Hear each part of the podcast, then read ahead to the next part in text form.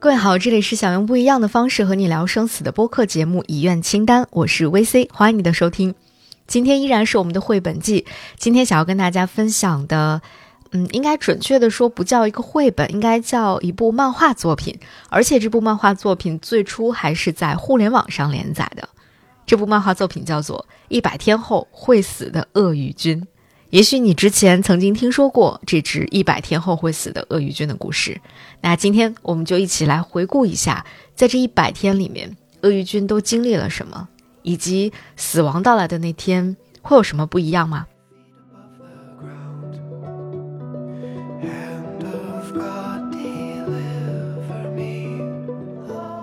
一百天后会死的鳄鱼是由日本的漫画家 Kikuchi Yuki 创作的。从二零一九年的十二月十二号开始，Yuki 就在自己的个人推特上面进行每天一画的这个连载的四个漫画，截止到二零二零年的三月二十号，连载时间正好是一百天。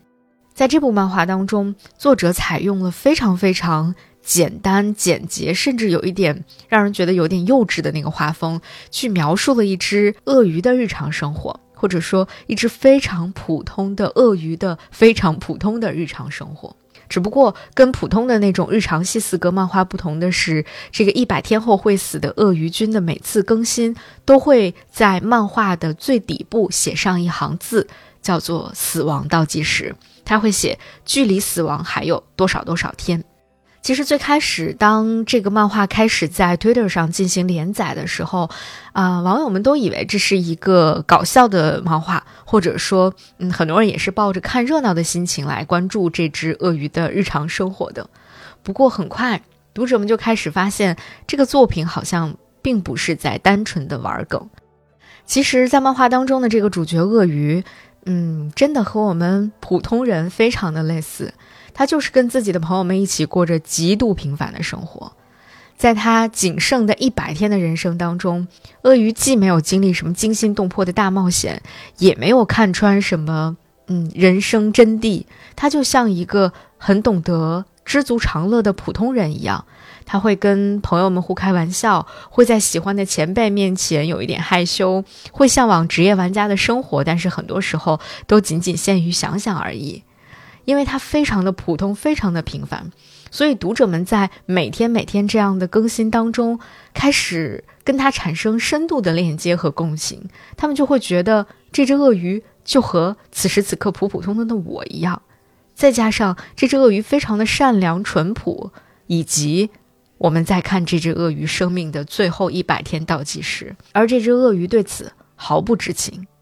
在这种非常复杂的情绪的共同作用之下，这只鳄鱼开始受到越来越多的关注。人们边追看这个漫画，边开始猜测故事的结局。很多人推测，在一百天倒计时结束的时候，作者可能会，嗯，用一种特别的方式来破除这个梗。也有一些网友呢，开始进行一些二度创作，想要让这只鳄鱼不会在第一百天的时候死去。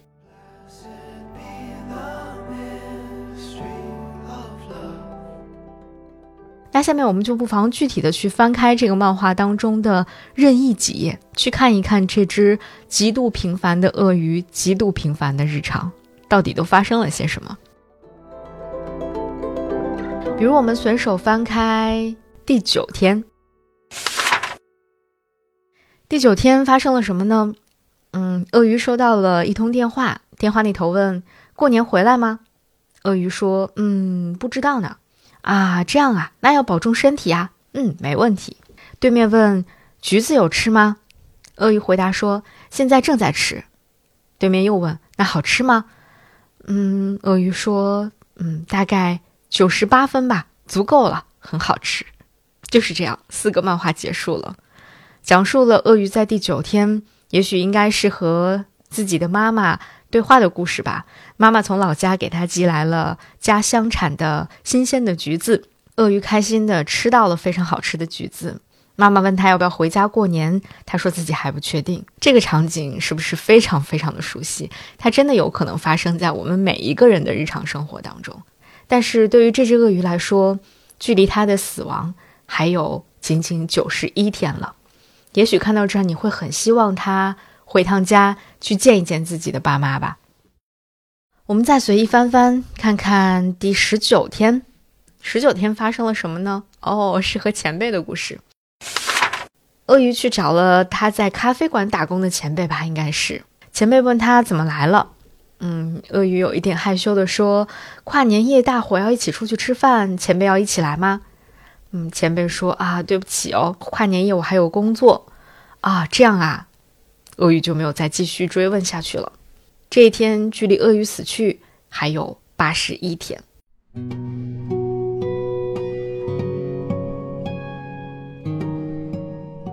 我们再来随便翻翻，比如说第五十二天吧。这天，鳄鱼边走在路上边开始计算，呃，自己这个月要付的房租、话费、供暖费，然后同时开始盘算着自己日常打工干八个小时就能够赚到八千日元。他在仔细地盘算着自己的日常花销和自己挣的工资之间到底能不能实现平衡。这个时候，他突然看到了有一家拉面店。拉面店的门口放着一个招牌，上面写着“炒面九百八十日元”。那个招牌看着太诱人了，于是鳄鱼就忍不住走进了这家拉面店，点了一碗九百八十日元的炒面，狼吞虎咽地把它吃了下去，边吃边说：“先吃完这顿再说吧。”这一天距离他的死亡还有四十八天。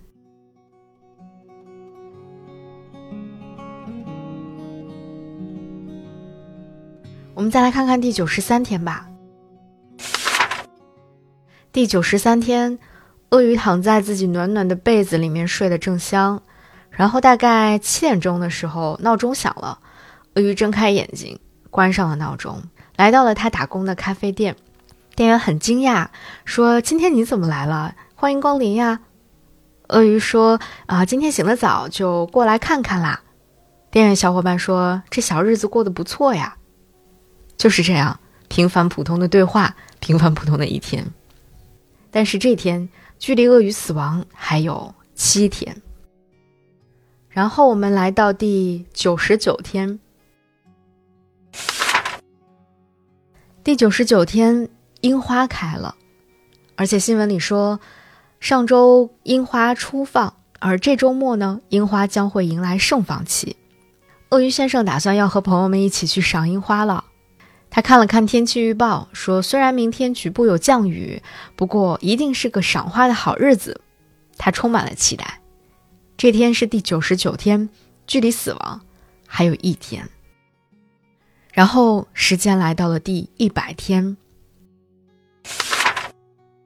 在赏樱的地方，鳄鱼的朋友们都来了。大家已经等了很久，但是鳄鱼还没有来。大家就说：“好慢啊，怎么还没来？”于是他们就开始先准备起了各种各样的好吃的，觉得他等会儿就会来吧。之后，他的一个好朋友老鼠突然开始发动摩托车。另外的朋友问他说：“你去哪儿啊？”他说：“我去接一接鳄鱼吧。”于是老鼠朋友就骑上车，开始向鳄鱼来的方向前进。在等红灯的时候，他看到了漫天飞舞的樱花，特别的漂亮。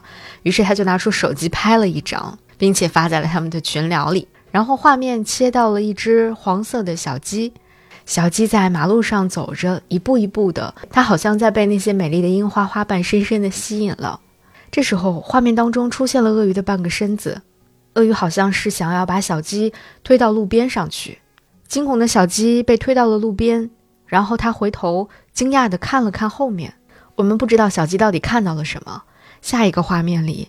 小鸡的旁边出现了一个手机，手机的屏幕上显示的是鳄鱼和他的几个朋友的群聊，群聊里有一张非常美丽的，刚才那位老鼠朋友拍下的樱花的照片。在这个连载的最后的最后，是一张空旷的照片，照片上没有任何人，只有蓝天、白云、干净的马路以及漫天飞舞的樱花。这一天是鳄鱼君的第一百天，他的倒计时归零了。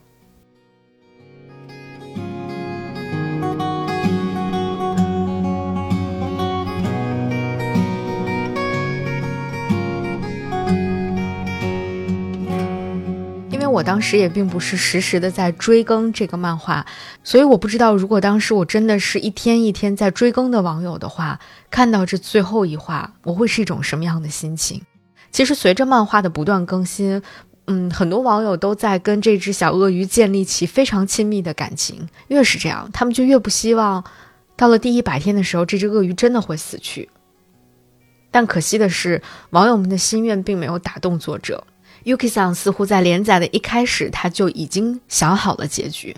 根据他本人的说法，创作漫画的契机本身就是来自于自己在二十岁的时候突然离世的一位朋友。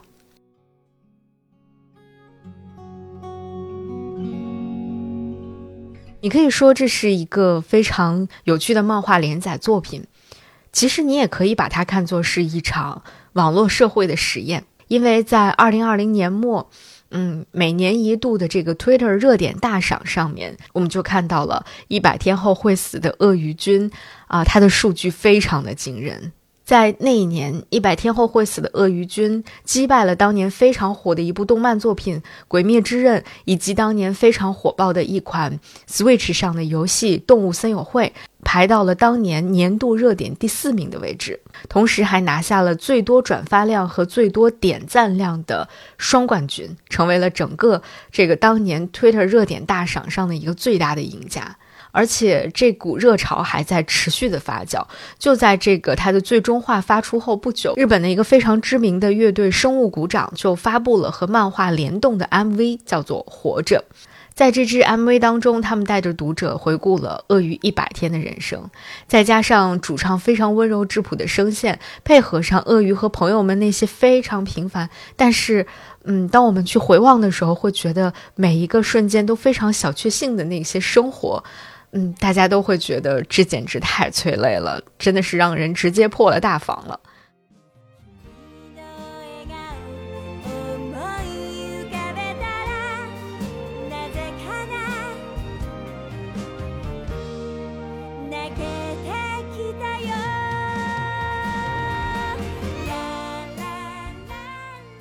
很多人都会在看完了这支 MV、追完了这部漫画之后感叹人生苦短，要珍惜当下的每分每秒、每时每刻。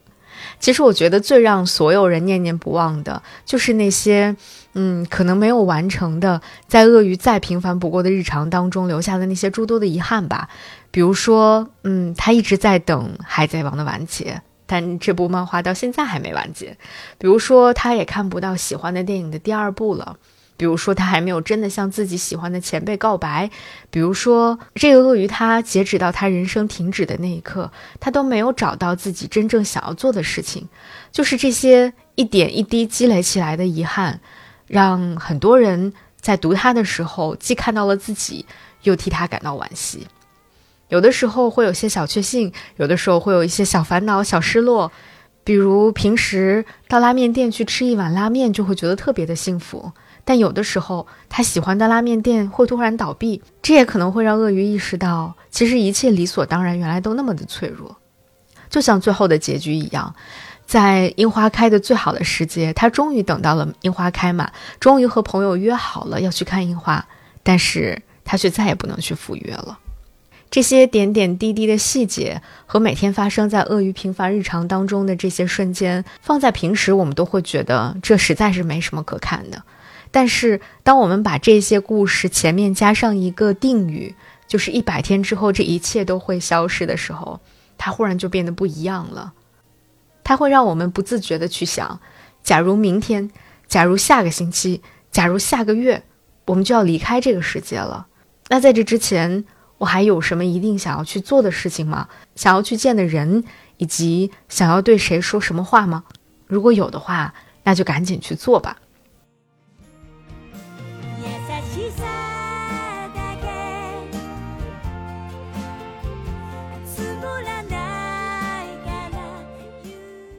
其实看鳄鱼的故事的时候，我总会想起在安宁病房里面我听到的最多的一句话，他们总在说：“你如何活着，就会如何死去。当死亡来临的那一刻，是不会有什么翻天覆地的改变的。”就像这只鳄鱼，他死亡的那一天和他平时度过的每一天其实都没有什么差别。死亡到来的那一天，不会像电视剧、电影当中所展现的大雨瓢泼或者电闪雷鸣，它会和我们普通经过的每一天别无二致。我们活着的每一刻，其实都在塑造着我们的人生。而其实我又觉得，也许鳄鱼的人生停留在樱花漫天的那一刻，也是另外一种圆满和另外一种小小的遗憾当中的幸福吧。就是平凡的人生能够在一场烂漫樱花中落幕，嗯，也不失为另外一种遗憾的圆满。在日语当中有一个词叫做一期一会，特别是在赏樱花的时候，人们总会在说一期一会，因为我们每次跟樱花的见面都会是可能是我们这一生，也是这个樱花短暂的这一生当中唯一的一次相见。但其实不仅仅是樱花啦，在我们人生的每个阶段，我们和每个人、每件事情的相遇，有可能都是一期一会的。我们的一辈子里面，可能只有这一次的际遇。那就让我们珍视这每一次的相遇，珍视每一段时光，让人生尽可能的不要留有遗憾吧。这时候又想起了坂本龙一先生那句很有名的话：“我还能看到多少次满月升起呢？如果今年我还能看到满月升起，今年我还能看到樱花飞舞，那就尽情的去看吧。其实也不用去想我还能看到多少次满月升起。”每一次看到满月升起的时候，都尽情的去享受它，就已经很好了。